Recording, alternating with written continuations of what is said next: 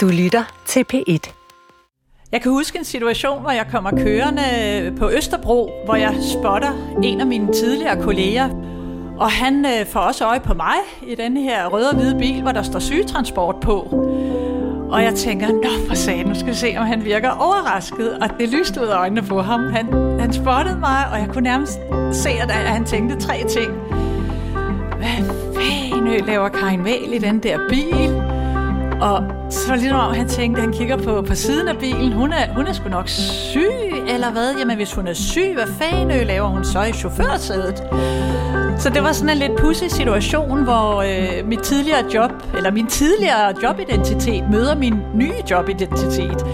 Og, og jeg har det også fint nok med at sige til ham, jamen, øh, jeg hilser jo på ham, vi snakker lidt, sådan, og, og han er bare overrasket over at se mig ligesom komme fra det her øh, beskyttede kontormiljø, og nu er jeg ligesom ude i det virkelige liv og, og sidder i en kassebil. Mit navn er Palle Steffensen, og du lytter til Tag dig sammen. En podcast, hvor jeg interviewer en række gæster om, hvad det har krævet for dem at ændre retning i deres arbejdsliv. For hvordan sparker vi os selv bag i, når vi er kørt fast i hverdagen, og kan det lade sig gøre, uden at få en røvtur og komme ned og bide i græsset? Til en start har du hørt en del af Karin Mels historie, og nu skal du høre resten.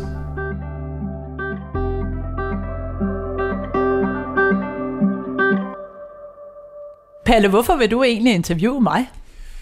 Jamen, jeg vil interviewe dig, fordi jeg på et tidspunkt mødte dig, hvor du optrådte på et kursussted oppe nordpå i meget smart, sådan strømlignet uh, business suit. Og så fortalte min datter mig for noget tid siden, jamen har du ikke hørt om Karin? Hun er falkredder i dag. Og det blev jeg enormt interesseret i og enormt fascineret af. Og den historie vil jeg rigtig, rigtig gerne fortælle. Du var det, man kalder program manager på Copenhagen Business School. Hvad var det for en Karin, der var der? Der havde jeg ansvaret for hele den øh, praktiske del i forbindelse med lederuddannelser med lokaler, og øh, altså, at der skulle være mad til alle, og materialer til alle, og underviserne skulle møde op på, på rigtig sted til rigtig tid, og de skulle have øh, information fra mig, og alt foregik på engelsk selvfølgelig, fordi var, vi havde hyret dem fra Harvard Business School, øh, også fra INSEAD i Paris, kom de flyvende ind for, for ligesom at have den allerbedste undervisningskapacitet. Hvordan var det job for dig? Det var krævende, mega spændende, mega sjovt, og jeg havde kontakt med deltagere, typisk ledere, som skulle på uddannelse fra hele verden. Så det stillede store krav til mig, og der var spidsbelastninger, og arbejdet for, fortsatte op i hovedet og på mailen, når jeg havde fri. Og det trivedes jeg med i lang tid, indtil det faktisk blev for meget. Filmen knækkede. Jeg, jeg magtede det simpelthen ikke. Øh, jeg kunne ikke nå i mål til tiden, og, og det tog hårdt på mig, fordi jeg er sådan en, der leverer varen til tiden, og det, det var lykkedes indtil da, men der kunne jeg bare mærke, at den her spidsbelastning, det var simpelthen for meget. Og når filmen knækker, som du siger, hvad sker der så? Nogle de får hjertebanken, nogle øh, er nødt til at lægge sig ned på en sofa med noget, der ligner en diskusprolaps. I mit tilfælde er det meget tydeligt og meget konkret. Jeg begynder at græde. Det er simpelthen øh, tårer. Og, det, og folk tror, jeg er ked af det. Det er jeg ikke. Men det er bare en, ligesom det nærmest bedst kan udtrykkes, en film, der knækker. Så det er ret intimiderende at stå i, når der ligesom er et, et øh, professionelt miljø, hvor man skal være til stede i, fordi det kan man ikke, så der er kun én ting at gøre, det er at gå hjem. Og det er der jo ikke plads til ret mange gange, kan man sige, øh, selvom de har været fantastiske på den tidligere arbejdsplads og kæmpet, for de to, der også deres del af ansvaret, og jeg kom ned i tid, og så gik det, men så var der alligevel nogle ændringer, hvor vi skulle op i tid igen, og vi fik det, der hedder jobløn, og det vil sige, at øh, der var ikke nogen øvre grænse for vores arbejdstid, så så det blev ikke bedre med det der med at skabe en øh, work-life balance. Uh, og da jeg så ligesom tredje gang ligesom går ned igen og ikke bare skal hjem en enkelt dag, men skal gå hjem i tænkeboks, så er det min chef, og jeg kigger på hinanden, og jeg venter faktisk bare på, at hun siger ordet fratrædelsesaftale, og det siger hun, og jeg tænker præcis det samme. Så fik jeg en rigtig fin fratrædelsesaftale, og var klar over, at nu skal jeg hjem på sofaen, som jeg kalder det, og ud i Grøndalsparken og gå nogle ture, og så skal jeg øh, overveje, hvad jeg vil med øh, mit arbejdsliv fremover, for det her, det var Jamen, jeg synes, øh, Palle, man kan sammenligne det med, at man pludselig bliver allergisk over for nødder. Det fungerede så fint, og jeg har været glad for det hele vejen igennem. Men det var som om, jeg til sidst ikke kunne tåle de der spidsbelastninger. Jeg kunne ikke tåle, at øh, arbejdet fortsatte op i hovedet og på mailen, når jeg havde fri, og nogle gange i ferier. Og kan du prøve at beskrive det der med, når filmen knækker i momentet? Jeg kan huske, at jeg sad til et møde engang. Jamen, jeg tror, klokken var kvart over starttid, altså sådan noget kvart over ni. Øh, jeg skulle række ud efter min kaffekop, og hånden rystede, og gråden trængte sig på. Og tænkte, her kan jeg ikke være, jeg blev nødt til at tage hjem. Og det gjorde jeg så, og så troede jeg, at jeg måske skulle tilbage efter nogle dage. Så troede jeg, jeg skulle tilbage efter en uge. Jeg troede, jeg skulle tilbage efter en måned. Men der gik i hvert fald tre måneder. Og det har jeg så sidenhen lært, at det er helt normalt. Mm. Men jeg kunne næsten ikke være i det. Altså jeg tænkte, det er fandme løgn det her. Jeg ikke kan øh, komme tilbage på arbejde før om tre måneder. Det... Du nærmer dig de 50. Du prøver det en gang. Du prøver at komme op på hesten igen. Du siger, du er glad for dit arbejde. Og så finder du ud af, jamen måske skal jeg noget helt andet. Ofte tror jeg, vi tænker, ja, vi håber det går. Det går jo nok. Og vi, altså det er sådan trial and error. Vi prøver os frem, og så er det faktisk øh, erfaringen, der viser, okay, det gik ikke alligevel. For det, der var fire år, hvor jeg ligesom vidste, at jeg havde en udfordring, jeg skulle øh, tage alvorligt. At jeg netop var stressfølsom. Ledelsen samarbejdede omkring det. De ville gerne hjælpe mig, de ville gerne beholde mig. De må have synes, jeg var en rigtig god arbejdskraft. Jeg kan da huske min læge. Han sagde til mig, Karin, du må være en meget skattet medarbejder, for de holder fast i dig. Så sagde jeg, men det værdsætter jeg jo også. Men set i retrospekt er det lige før, det havde været bedre for mig måske, at de havde været lidt mere barske og sagt, det her, det går ikke allerede efter anden gang. Men de samarbejdede, jeg var jo vild med, at de ville kæmpe for, at jeg kunne blive, men i fællesskab konkluderede vi så til sidst, øh, det her, det, jeg, jeg tåler ikke de her nødder. Jeg bliver nødt til at fjerne mig fra, fra de her nødder, som jeg ikke kan tåle, hvis man kan sammenligne det med det. Ikke? Så får du en aftrædelsesordning. Mm-hmm. Og hvad så? Hvad fanden tænker du så? Jamen, jeg tænker, at jeg skal blive de syv måneder i hvert fald, hvor jeg har den her øh, fratrædelsesaftale, og jeg ved også allerede, da jeg øh, tager hjem øh, og siger farvel, øh, at jeg skal øh, reflektere over mit liv, gå mit liv efter i sømne og finde ud af, hvad jeg vil, fordi jeg skal noget andet. Jeg, jeg tænker ikke nok ud af boksen i første omgang, for jeg tænker, okay, måske skal jeg være receptionist. Det er ikke helt så meget ansvar. Og så mærkede jeg efter, hmm, receptionist, hvis man både kan læse korrektur, og man også kan hjælpe med at oversætte, og man også kan tage referater, og, og man kan rigtig mange ting, og man er i det her tilfælde, jeg er en hjælpsom person, der har svært ved at sige nej, tænkte jeg, det går sgu nok ikke. Der får jeg over stress. Altså jeg kan lige se mig selv både komme til at sige ja til at tage et referat og skulle svare telefoner samtidig. No way. Det skulle jeg ikke. Det skulle være noget helt andet. Jeg tænkte, det skal være et job, hvor jeg kun kan lave én ting ad gangen. Og så er der faktisk en øh, tidligere praktikant hos os, hos CBS Executive, som arbejder i Falk. Og hun havde brug for at øve sig på et værktøj til at bestemme persontyper. Og spurgte, om hun måtte øve sig på mig. Be mig gæst. Det måtte hun meget gerne. Og der får hun så afdækket nogle ting undervejs. Øh, så siger hun, vi kan godt bruge sådan en som dig i Falk. Du vil være fantastisk til at køre sygetransport. Nå, så sygetransport, det kan jeg ikke. Hvad, hvad, hvad, hvad nu? Jo, du har det, vi kalder positive outlook, det vil sige ligegyldigt hvilken situation du kommer i, så vil du vente til noget positivt. Og det er der i den grad øh, brug for i sådan et job, fordi folk er syge, de kan have et meget pessimistisk livssyn, de har fået nogle frygtelige beskeder og har smerter osv., der vil du være genial. Og så kan jeg også ud fra det, jeg har fået afdækket nu, øh, kan jeg se, at du brænder for at hjælpe andre. Og jeg måtte jo bare give hende ret begge dele. Det var noget, jeg nikkede genkendende til. Så øh, jeg tænkte, det er det, jeg skal. Jeg skal tage et erhvervskørekort, og det gjorde jeg. Og så tænkte jeg, det er nok bare midlertidigt, indtil jeg finder ud af, hvad jeg så skal. Men jeg glæder mig til at komme ud og køre bil og hjælpe de syge og sårede, som vi kalder det. Og der, så blev jeg bare vild med det job. Jeg synes, det er et fantastisk job. Jeg elsker det. Jeg elsker at tage min uniform på, og jeg elsker at gå på job, og jeg elsker øh, mit arbejdsliv i bilen øh, og på hospitalerne, hvor jeg henter de her mennesker og gør dem trygge, hvis de virker usikre, fordi de øh, kommer ud af deres comfort zone i deres øh, private rammer, tale med dem, lytte til dem, høre deres livshistorie. Der er jo mange, hvis man bare lytter, så kan man få rigtig mange øh, historier med på vejen. Så jeg synes faktisk, det er et fantastisk job. Da du første gang hørte det der med faldgræder, hvad, øh, hvad, hvad tænker du der? Jeg tænker, det er godt nok en ændring i forhold til, hvad jeg lavede tidligere, men jeg tænker også, at det er nok rigtig, rigtig sundt for mig at komme ud og få et job, hvor når jeg slukker for telefonen, så har jeg fri.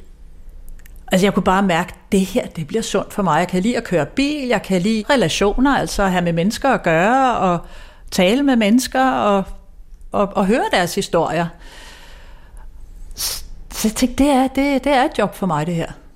Hvordan reagerede din familie og dine venner på det her? Øh, de var positive, for de havde jo også set, hvordan jeg var frustreret og ked af det, over at jeg hele tiden blev øh, kastet ud i stressende situationer, som, som jeg kalder det, smed mig hjem på sofaen og ud i Grøndalsparken og gå ture.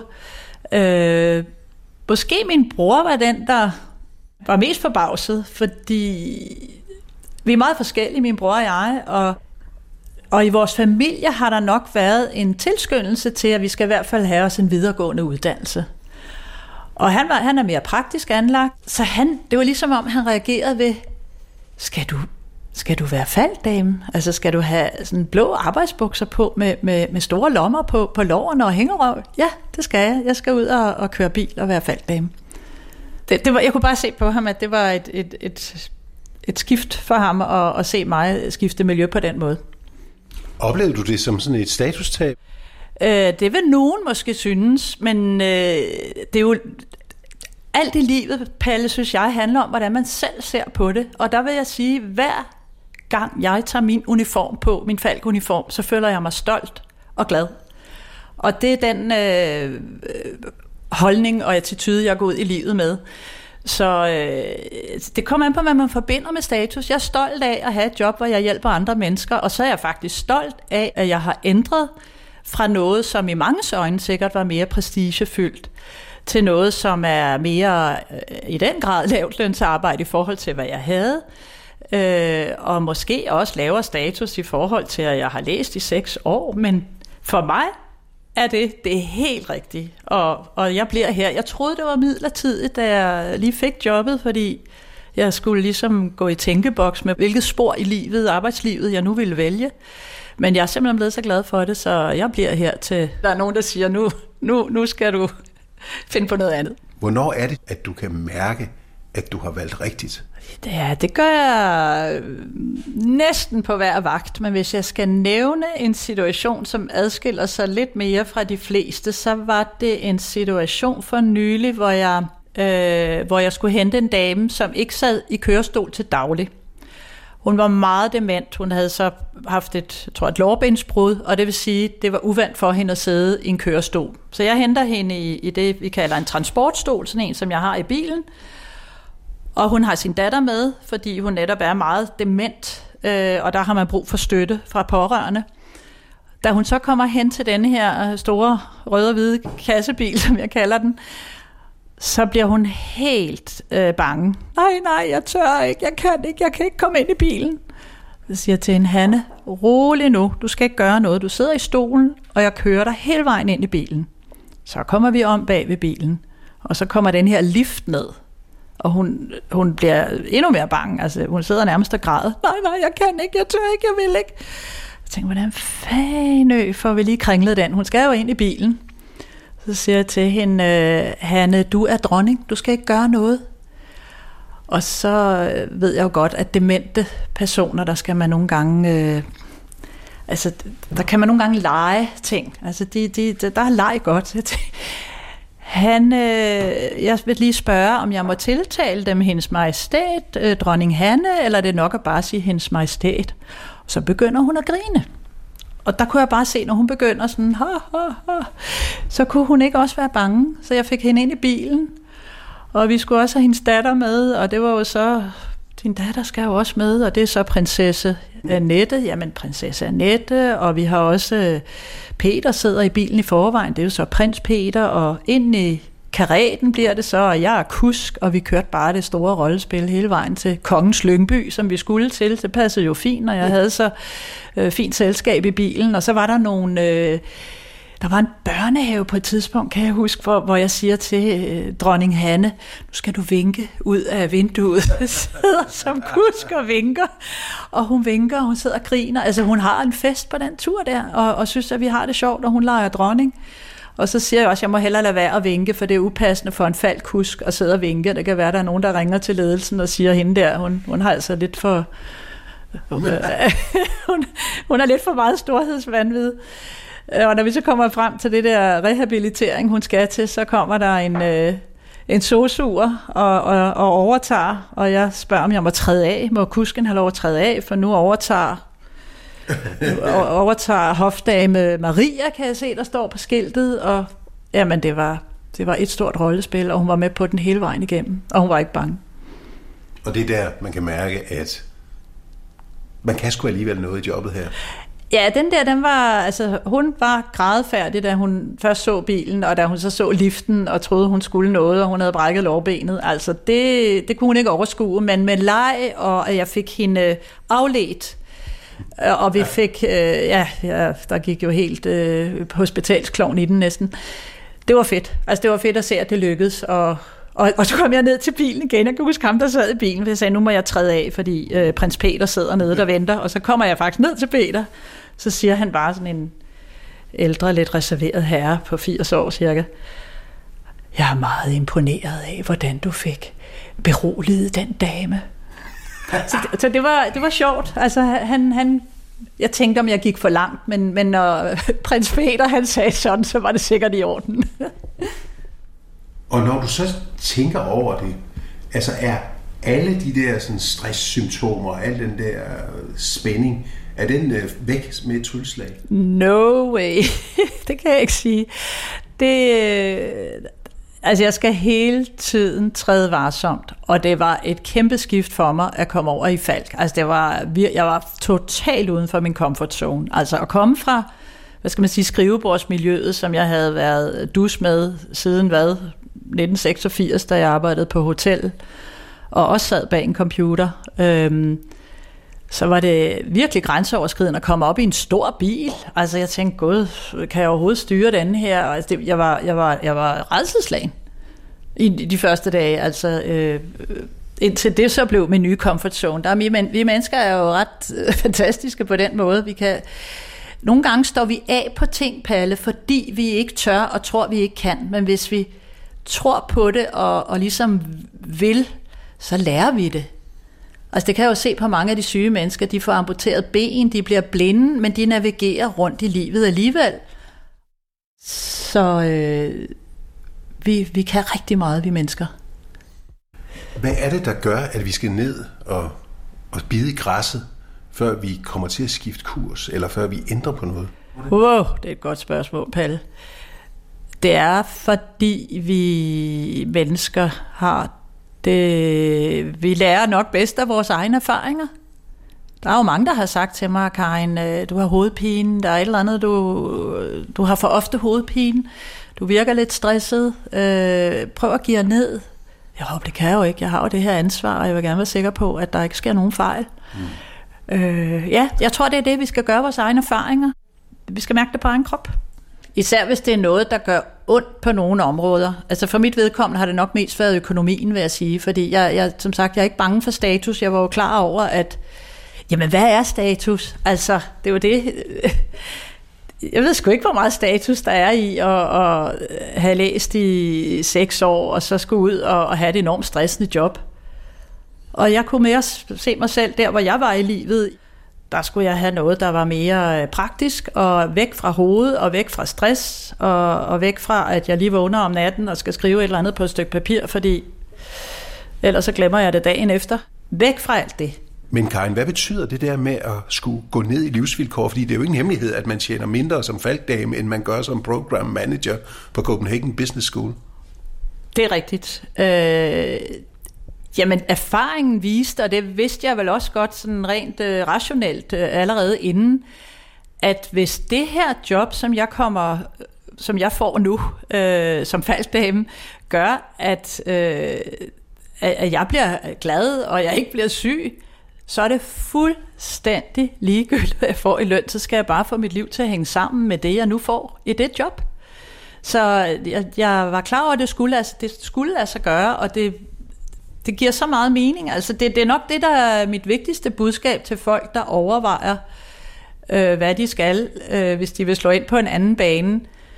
Så prøv at vælge, hvis muligt, med, øh, med hjertet og lysten, og det, de kan mærke, der giver dem livsglæde øh, og ro, hvis, hvis det er stress, der, der driller, så, så kan det jo ikke gøres op i, i penge. Det kan det jo ikke. Det er fuldstændig ligegyldigt. Det er kedsomhed, så er det måske noget helt andet, de skal over i. Men, men hvis det er lønnen, så må man ture og kaste sig ud i det. Nu har du så fået et bedre liv. Du er ikke øh, syg længere. Du er glad for dit nye job. Men nager tvivlen i dig? Tværtimod, der er ingen tvivl. Og det er der ikke, fordi jeg netop har fået en indsigt i en anden del af livet. Det har været et, et, et sådan lille minisamfund at arbejde på øh, kontor og hotel, fordi det er ret ressourcestærke mennesker, som øh, har været vores kunder og vores deltagere de forskellige steder. Så jeg har ikke set det virkelige liv, som jeg færdes i i dag. Jeg er ude i det virkelige liv nu.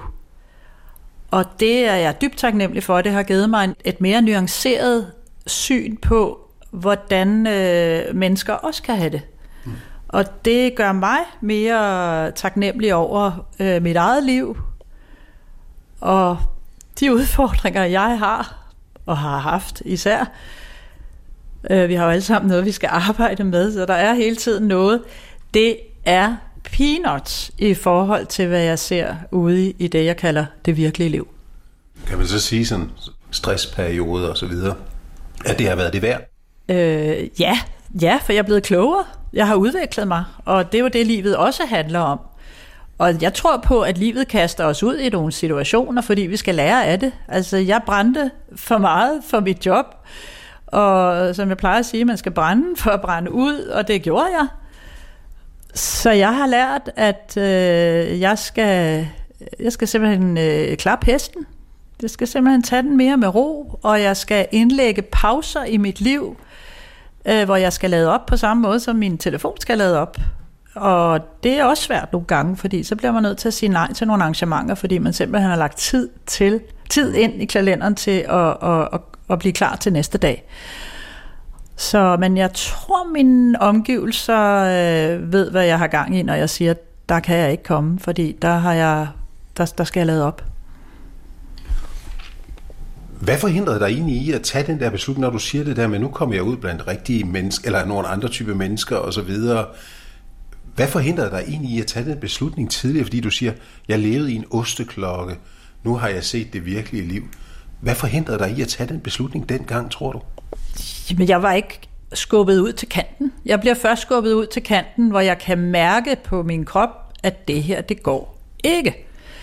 Så jeg havde slet ikke den tanke, at jeg skulle... Øh, ej, nogle gange har vi joket med det. Jeg havde en veninde, der også, øh, der også var øh, stresset øh, hvor hun bare sagde, ej, nogle gange har jeg bare lyst til at sige mit job op, øh, og så skal jeg være, nu skal jeg være Så det jokede vi lidt med, for det tænkte vi, så kommer man på job, og så går man hjem. Så, så vi har nogle gange joket med, at vi synes, der var lidt meget at se til. Det var da vores børn var små. Hun havde en datter, øh, har en datter, som er født samme dag som, som min datter. Øh, så vi, vi er sådan fuldstændig synkrone i, i vores øh, liv i forhold til, til børn. Øh, men det blev men I tog ikke beslutningen jo. Nej, vi gik ned med stress begge to. Vi har, ja, på den måde er vi også synkrone, desværre. Øh, og desværre i gåseøjne, for jeg har også lige sagt, at, at det, der, kommer en, en, der kommer faktisk en visdom ud af at, at have nogle udfordringer. Øh, det kan det i hvert fald vendes til, hvis man vælger den vinkel. Og du så, du er havnet på den forkerte hylde først? Øh, det er et godt spørgsmål jeg var faktisk rigtig god til mit arbejde, og jeg, jeg var ikke for havnet på en forkert hylde, men min måde at gribe det an på var nok lidt forkert. Så jeg brugte nok mere krudt på, at der ikke skulle se fejl, ske fejl, end, øh, end jeg havde behøvet. 85 procent er faktisk godt nok, for man kan ikke levere 100 procent, og jeg havde hele tiden, jeg stræbte hele tiden efter 100 procent. Hvorfor fanden skal vi være så gamle, før vi kan finde ud af det, at det ikke kan lade sig gøre? det ved jeg sgu ikke. Hvorfor skal vi være så gamle? Det er der, vi mærker det. Vi klør på og halser rundt efter at gøre det ikke bare godt nok, men pissegodt. Nogle af os, eller mange af os, er ekstremt pligtopfyldende, særligt i den, øh, altså her i Norden, og særligt i Danmark også. Altså arbejdskulturen øh, og det at arbejde, det er simpelthen en indgroet del af vores identitet, så vi slipper den, vi holder fast i den identitet med næb og klør. Og derfor har vi vanvittigt svært ved at, at, at redefinere os selv med en anden arbejdsidentitet. Og det er måske der, vi skal hen, Palle, at vi har øh, at vi tør i højere grad at sige, nu tager jeg en chaufførkasket på, i stedet for at have en eller anden, øh, hvad ved jeg, koordinatorkasket på, eller en øh, juristkasket på. Altså hvis, hvis, hvis jobbet ikke matcher der, hvor vi er i livet, og den kapacitet, vi kan, vi kan mobilisere øh, til det daglige arbejde, jamen så må vi tage en anden kasket på. Og det er svært. Når du sådan tænker tilbage, Karin, altså fra det job, du havde før, der hvor du er nu i livet, hvad slår dig så mest tydeligt, når du sådan tænker i forhold til før og nu? Altså når jeg slukker for telefonen her, så er jeg mig. Men min arbejdsgiver havde i højere grad magt over mine tanker før, og mit hoved, og at jeg hele tiden skulle være på forkant med deadlines, og at øh, det hele blev styret sikkert i hus. Det er da øh. meget interessant, det du jo faktisk siger, det er, at, at man et arbejde nærmest kan gisseltage en. Ja, sådan følte jeg det lidt. Altså, på, på, på, på, jeg kan huske, at jeg havde en kollega, der også ligesom var lige ved at øh, ramme øh, stressmuren. Øh, hvor hun bare sagde, Karin, kender du det? Når jeg stopper om morgenen, så glæder jeg mig bare til at få lov at gå i seng igen. Og jeg tænkte, ja, det kender jeg faktisk godt. At, at, at dagligdagen kan virke så uoverskuelig, fordi man ikke har kræfterne til det, fordi man netop er nede i sokkeholderne, at man bare har lyst til at få lov, at det bliver aften igen, så man kan lægge sig i sin seng. Det er et tegn på, at, man er, at, at der er noget, der ikke spiller. Øh, og sådan er det bare slet ikke øh, nu. Her slutter Tag dig sammen Podcasten er produceret af Rakkerpark Productions. Producent er Thor Arnbjørn. Tilrettelægger og klipper er Pernille Grønning. Og mit navn er Palle Steffensen. Tak fordi du lyttede med.